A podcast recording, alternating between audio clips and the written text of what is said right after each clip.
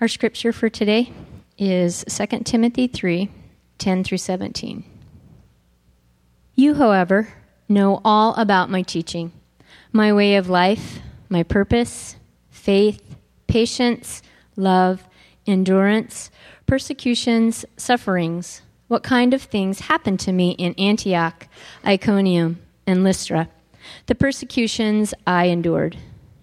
Yet the Lord rescued me from all of them. In fact, everyone who wants to live a godly life in Christ Jesus will be persecuted, while evildoers and impostors will go from bad to worse, deceiving and being deceived. But as for you, continue in what you have learned and have become convinced of, because you know those from whom you learned it, and how from infancy you have known the Holy Scriptures, which are able to make you wise for salvation through faith in Christ Jesus. All Scripture is God breathed and is useful for teaching, rebuking, correcting, and training in righteousness, so that the servant of God may be thoroughly equipped for every good work. Good morning, everybody. It is really nice to be here and look out and see a lot of familiar faces. My name is Jared Kenning, and uh, I'm on the pastoral staff here at Cole Community Church, but the elders, for some reason, wanted to send me far, far away from the congregation. Uh, and my wife and I serve in the Czech Republic. We have for the last 12 years. We're going to have a vision lunch to talk about our ministry after second service at 12:30 in the fireside room. We would love for you to come and be with us, and we can share a little bit about what God has been doing in us and through us and in the Czech Republic. So you're welcome to come to that. Would you please pray with me before we jump in to our text today? Father, to say that we need you sounds like an understatement to me. Maybe desperately need you, really and truly need you might be better. Father, we live in a time of infinite distractions and I just want to ask now that you'd help us to focus on you and your words, that we wouldn't be distracted from hearing your voice. And I pray, Holy Spirit, that you would breathe life into the words that I'm about ready to say and breathe life into our hearts and souls. And I pray this in your name, Lord Jesus. Amen. So, I was in Boise last about two years ago. And I remember thinking, the cultural landscape has shifted. It's almost like when tectonic plates kind of build up pressure and then finally they slip and the earthquake hits. President Trump had recently been elected, and for the first time, I witnessed major divisions, political divisions, among American evangelicals. People stopped talking to each other based on who they voted for. There were some Facebook fights going on. I know people who left their church because of political views. Don't worry, I'm not going to preach a sermon about politics. But I think that the election was emblematic of the larger cultural shift we find ourselves in. We're living in a culture now that is polarized where there's kind of a hard right and a hard left that is emerging. And it's creating a reality where we're actually farther and farther apart from each other. We live in a culture that's politicized. We look to politicians, Supreme Courts, and protests to solve our deepest problems. And yet at the same time, we're feeling less and less represented, aren't we? And lastly, we live in a culture that has become hyper individualized. We focus on celebrities, we focus on self, image building, kind of finding our own subjective truth. We've got YouTube, we've got a YouVersion of the Bible, we have iPhones. And at the same time, we find ourselves, if I could use Marx's words, alienated and alone. I sense tensions building up, and there are many people, not just kind of end timer Christians, who wonder when will the plates shift again? When will the next earthquake hit? And we can relate to Paul's words in Timothy that Rod preached on last week, where he says, There will be terrible times in the last days. I want to focus today on the question how then shall we live in such times? How can we live in such a way that shines light into the darkness, that brings hope into our terrible world? How can we live in a way that brings peace amongst tension and division? How can we be the people of God? Uh, so we're continuing in Paul's letter to Timothy, who's his closest companion. Paul wrote this at the end of his life. He's in prison. He knows that the end is, year, is near, and he's passing on his church planting ministry to Timothy. And he's reminding him how to live in these times, how to be the kind of man that pleases God. So, uh, go and open your Bibles if you don't have them open, uh, and we can look at the text together. But I also want to ask would you guys open your hearts with me to God. Open your hearts to the possibility that He could speak afresh to us this morning. I'm going to try to do that. You guys try to do it too. We'll do it together. Here's the structure of the text. It's kind of simple. The first and last verses, 10 and 17, they act as bookends, describing how to live what Paul calls a godly life in a dark age patient, loving, faithful, doing good works. And then the middle talks about how it could be possible to become that kind of person. Can you see the difference? One is kind of a description of that person, and the other is about how do we become that kind of person. And I want to focus on the middle part today because if we focus too much on that description, we kind of fall into that category of we're trying to whitewash a gravestone manage our behaviors, where God really wants to make transformation deep inside so that we become the people we were created to be. I want to look at three things that God gives us to be and become that kind of person in this dark world. The first is Scripture, the second is a ministry of presence, and the third is suffering. And I want to work backwards in the text. I hope that Paul will forgive me for this, um, but I think it'll make sense. So we're going to start with verse 16. All scripture is God breathed and is useful for teaching, rebuking, correcting, and training in righteousness. Scripture. This is probably the major fault line that divides Christians. And it has for centuries, but in the last few decades in America, we've polarized over Scripture. On one hand, we have conservatives, or what used to be called fundamentalists. And on the other hand, we've got progressives or liberals. I want to look at how each group might kind of look at this verse and then dig a little bit more into the verse. So, conservatives, they see this verse and they think, sola scriptura, the bulwark of Protestantism, doctrine of Scripture, right? Conservatives tend to take Scripture and use it to formulate the right answers, dogma, doctrines, believing the right things. They take this verse and argue about inerrancy and infallibility, and then go to, therefore, I need to correct you, rebuke you, reprove, prove, teach you. Because that's what the verse says, right? So, what's the problem? Well, confession here. I fall into this group myself. Uh, so I think I can tell you why it might be problematic. We can strive to have the right answers for the wrong reasons and miss the point of right living, or what Paul calls in this text, godly living.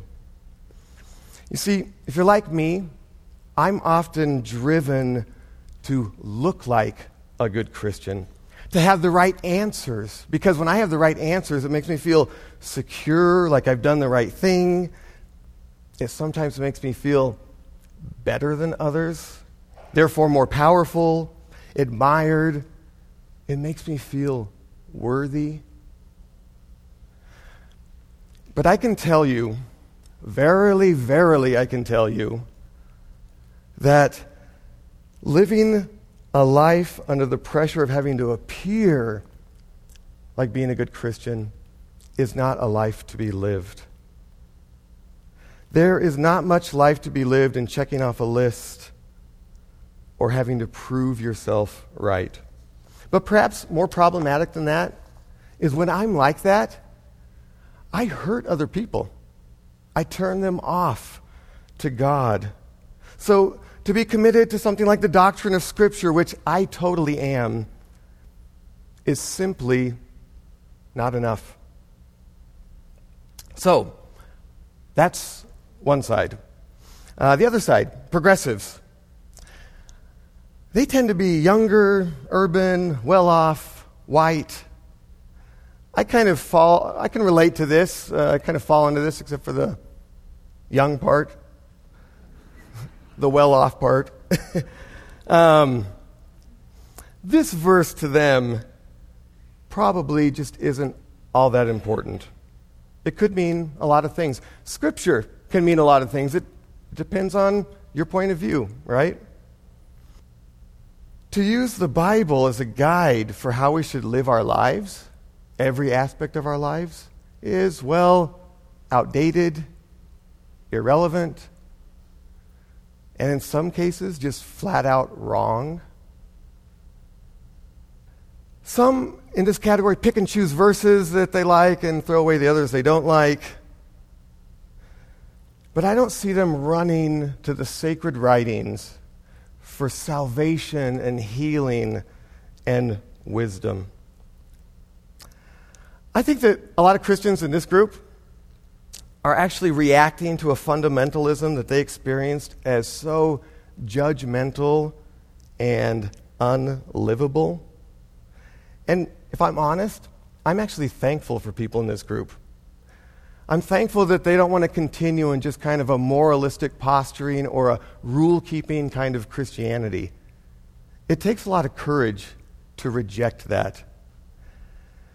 And at the same time, I'm concerned I'm concerned they're opening their hearts to lies and views that don't bring salvation and wisdom, healing. I'm concerned they're selling out to consumerism and kind of pick and choose shopping theology. I'm concerned they want all the good things of the kingdom peace, love, the beautiful life, gifts, justice, but without the king. I'm concerned about the burden of having to be the final decision maker in all areas of life in an age of infinite and disposable options. We were not made to carry that kind of burden. And I don't think it's a coincidence that millennials, kind of that core of progressivism, are experiencing abnormally high rates of anxiety and depression. So, to kind of coolly disregard this verse and go do yoga or something instead might be closing the door to the king himself. Okay, so I've been poking at you guys. Everybody tells me you don't, you don't come and preach once in a while and like poke at people. Uh, but I'm doing it because I'm counting on you guys being graceful to me. If you're feeling like, oh, he's stereotyping me, uh, he's misrepresented me, that's not fair, those kinds of things, would you just sit for a minute and take a few deep breaths? Breathe in and breathe out with me. Just do that a few times and be open to the possibility of God speaking to us in different ways. Go ahead and take a deep breath. I know you can do it. Go ahead and breathe out. Doesn't that feel nice? Extend me grace. Thank you. Okay, so God is calling us beyond a left right divide. He doesn't want that for us. He's calling us to be a place where His words find a home, a place where His words commune with us and dwell in us. Paul says in this verse that all Scripture is God breathed. And this word breath is the key to understanding the verse. Breath. I want you to think CPR. I want you to think lovers so close you can feel the breath on your neck. Think about a newborn baby just came out, slapped on the bottom, and gasped its first breath. Breath, life, intimacy, power. That's how Paul wants us to come to Scripture. But there's a whole lot more going on here. In the Greek, and in the Hebrew actually, the word for breath is the same word for wind and spirit. The English kind of forces a distinction, whereas the Greek and the Hebrew actually expand the meaning. And Paul is actually reaching back here to the very first pages of the Bible, where the world is dark and terrible and chaotic, and the Spirit of God is hovering in the darkness. I've always kind of wondered, Holy Spirit, what are you doing hovering in darkness? If I was to do that, people would think I'm weird. But there's the Holy Spirit hovering in the darkness, about to speak and breathe life into this world. And it climaxes when God creates Adam from dust. And here's what it says He breathed, there's that word, he breathed into his nostrils the breath of life, and man became a living being. Theologians say that God's Spirit, that God's breath, is his presence in this world. Here are a couple of other examples. So, after Jesus is resurrected, we're told that it's by the Holy Spirit. He comes to his disciples and he does the strangest thing. He comes up to them and breathes on them. And then he says, Remember what he says? Receive the Holy Spirit. There's that same word right there. Or, um, this is before Jesus starts his ministry, he's baptized, and the Holy Spirit, same word for breath, descends on him to give him power to start his ministry. And then God speaks words of empowerment and identity, and he says, You are my beloved Son. In you I am well pleased. Breath links God to humanity. And His Spirit gives us power to then do good works. And that's what Paul says in verse 17 that we have the Scripture and the Spirit working in the Scripture so that we can do good works in this broken world. So, when we look at Scripture, think God speaks life to us through His words, and He's offering Himself.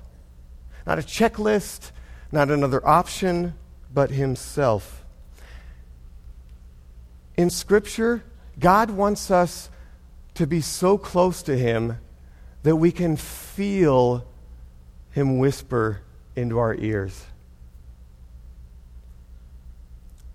Okay, before we move on, can you guys close your eyes? Some of you already have your eyes closed. That's okay. Close your eyes, and I want you to take a couple deep breaths and just picture God close to you. Breathe in, breathe out, and picture God close to you. Do that a couple more times and hear Him saying to you, this to you right now. You are my beloved son. You're my beloved daughter. I am so pleased with you. I'm so pleased with you. Okay, you can open your eyes and Continue to breathe deeply if you want, or normally, or whatever. let's keep moving backwards in the text where Paul describes a process of becoming. The, the, the language used in the Greek is, is about kind of like growing up, uh, becoming a whole person, kind of mature Christian. Can you imagine how beautiful it'd be if the church was made up of a bunch of mature Christians? Be like, wow, that would be really powerful and beautiful and great. Okay, how does that happen though? How do we get trained up? How do we become that? One is the word, but there's also method that I think is really important. The world right now, and the church as well, is rapidly moving towards an educational model that is technology heavy. We've got online courses, videos, blogs, web pages, webinars, podcasts, virtual universities, etc. Now, okay, I don't want you to hear me wrong. There is place for this in the world and in the church, especially in remote, hard to reach areas. I think of Nicholas Ivans and what he does, and it's like, wow, use it. It's wonderful. Um, I myself, I just finished an online class, so don't hear me wrong. There is place for these kinds of things, but there can be a huge problem if we overemphasize technology and how we become how we get educated, how we get trained and grow, because it places us further and further into an impersonal and lonely world where we're staring at glowing rectangles instead of other people's faces. And God is actually calling us deeper and deeper into more personal, kind of together like reality. I work with young people. And here's what I tell them a lot of the time I say Facebook, Hangouts, Instagram, those kind of platforms, they're teaching us how to not know how to be alone. Because we've always got to be connected. Always. We might miss something. And at the very same time, they're teaching us how to not know how to be together. Because we're not really together. And those are the two things that we really need if we want to be mature human beings. You got to know how to be alone and be okay with it. And you've got to know how to be intimately in relationship with other people and be okay with it. Those two things are hard, but that's what we need. I read an article in The Atlantic uh, not too long ago about how psychologists are worried because teenagers are having less and less sex. They said They'd rather sit in their bedrooms with their phones doing you know what than being in the complexities of a real relationship, having to deal with somebody in the real world. And you can look at graphs that show how depression and anxiety in teens has skyrocketed since 2007. 2007, what happened then? Probably got one of these things in my pocket. It's when the iPhone came out, right? The biggest crisis of our age is not Vladimir Putin or North Korea. It's not Bernie Sanders or Donald Trump. It's not even global warming. The biggest crisis of our age is a crisis of presence. We live in a world that is dying for presence.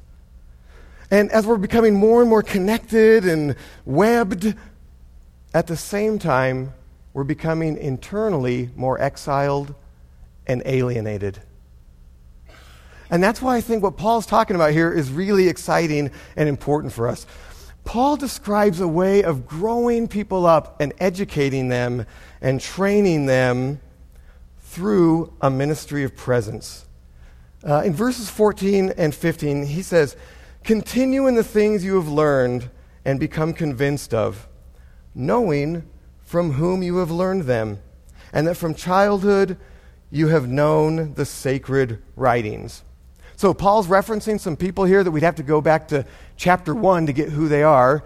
And it's Timothy's grandmother and his mother who sat down with him since he was a boy and spoke the Torah to him, spoke the sacred writings, whispered it into his ear when he went to bed at night, and lived it out. And Paul's also referencing himself. He says, Timothy, you're like a son to me, and I've passed this down to you in your presence.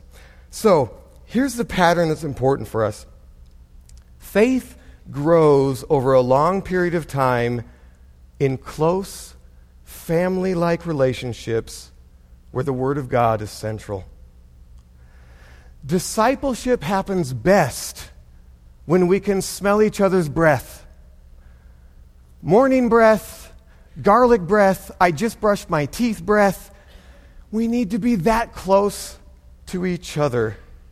And this can't be fast tracked. It can't be Google translated, substituted, virtualized, filmed.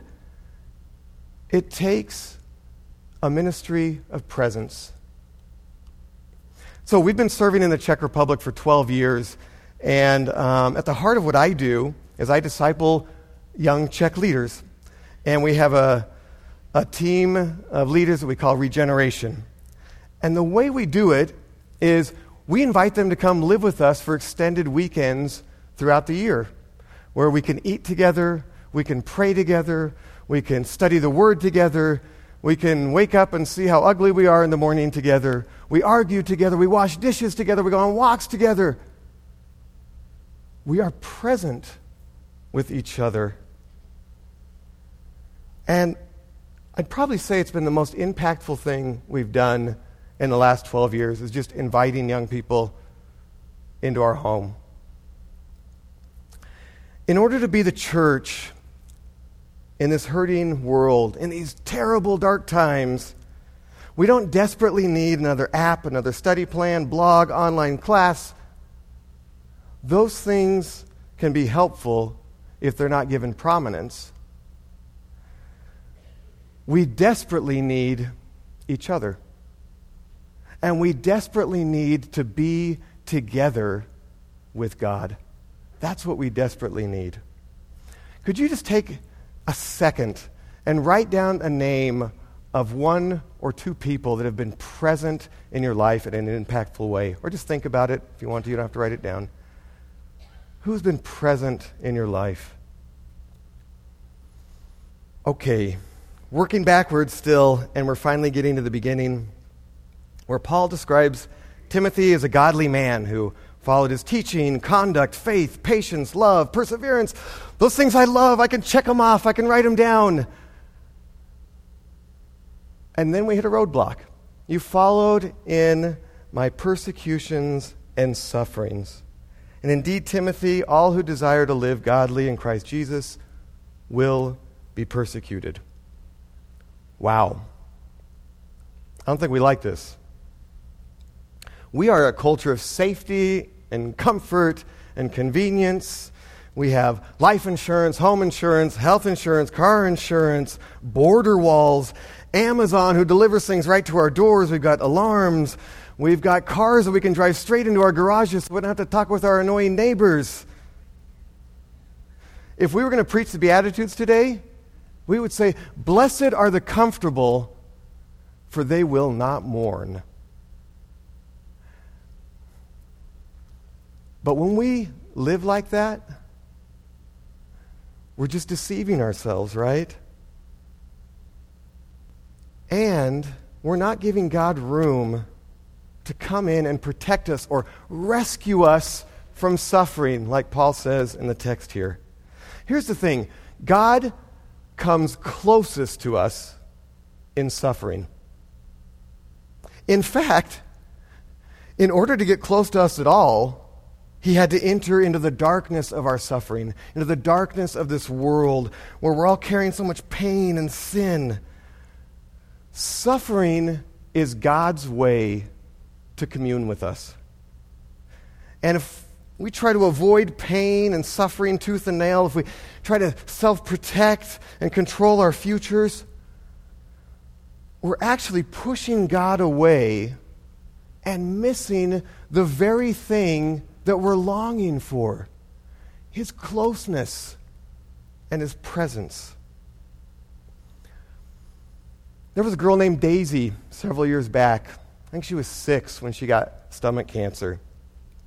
Uh, our family was privileged to be praying for her um, as were many, many other people. She had surgery and the cancer went away. And then it came back. She had surgery again, it went away. It happened a third time. Everybody was praying, um, asking for God to heal her, to do a miraculous work. I remember getting some of the last updates. They were short requests like, pray that the diarrhea will stop, or pray that she could hold down just a little bit of water. After another lengthy hospital stay, the doctor called the parents into his office and he said, You guys are going to have to make a decision. You can let her die in the hospital, or you can take her home to die. The doctor left the parents alone, and they broke down and cried. A lot of the prayers that have been going through their heads for the year, last couple of years God, why haven't you healed her? She didn't deserve this. Why did she get this? She's just a little girl who loves you. Why this kind of suffering? God, can't you heal her now in the last hour? The dad said that it was in this moment he realized he realized he'd been asking the wrong question. He said the question he needed to ask was, God, would you please be with us in this? Would you please be close to us? There's an old word that we don't use so much anymore. It's immanence. And it's this idea of the divine coming down into the physical world, the material world, to be close to us. In Christianity, this is seen most in the incarnation, when Jesus enters into the world where God becomes a human. Jesus enters into our deepest sufferings so that he can be with us. He went on the cross and breathed his last, separated from the Father, from the presence of his Father, so that you and I could breathe freely and truly and deeply, so that you and I would never be left as orphans and not separated from the Father. The greatest gift that Jesus gives us is not a secure future, a better insurance plan, painkillers, but He gives us Himself. He wants to be so close to you that you can feel His breath on your neck. And He needed to enter into our suffering in order to do that. We live in a polarized, dark world, don't we? Each of us are carrying deep abysses of suffering and pain and darkness. But I believe that the Holy Spirit still hovers in dark places. He's still waiting to speak life and breathe new life into the void and darkness. There's tensions in our culture. Uh, we don't know when the plates will shift again, the earthquake will hit. But could it be that God is waiting for this to happen so that He can come through the cracks of all of our defenses, so that when the masks fall, He could come to us and run to us with open arms and embrace us like a father does a son, so that then we can truly grow up and be the kind of people that this world, this dark world, needs? That's what God's calling us to be. Would you please pray with me? Father, you are, like we sang, a good, good Father. And we are, at our very core, loved by you. I give you praise and thanks for that. Lord, give us patience to become the people you've created us to be. Amen.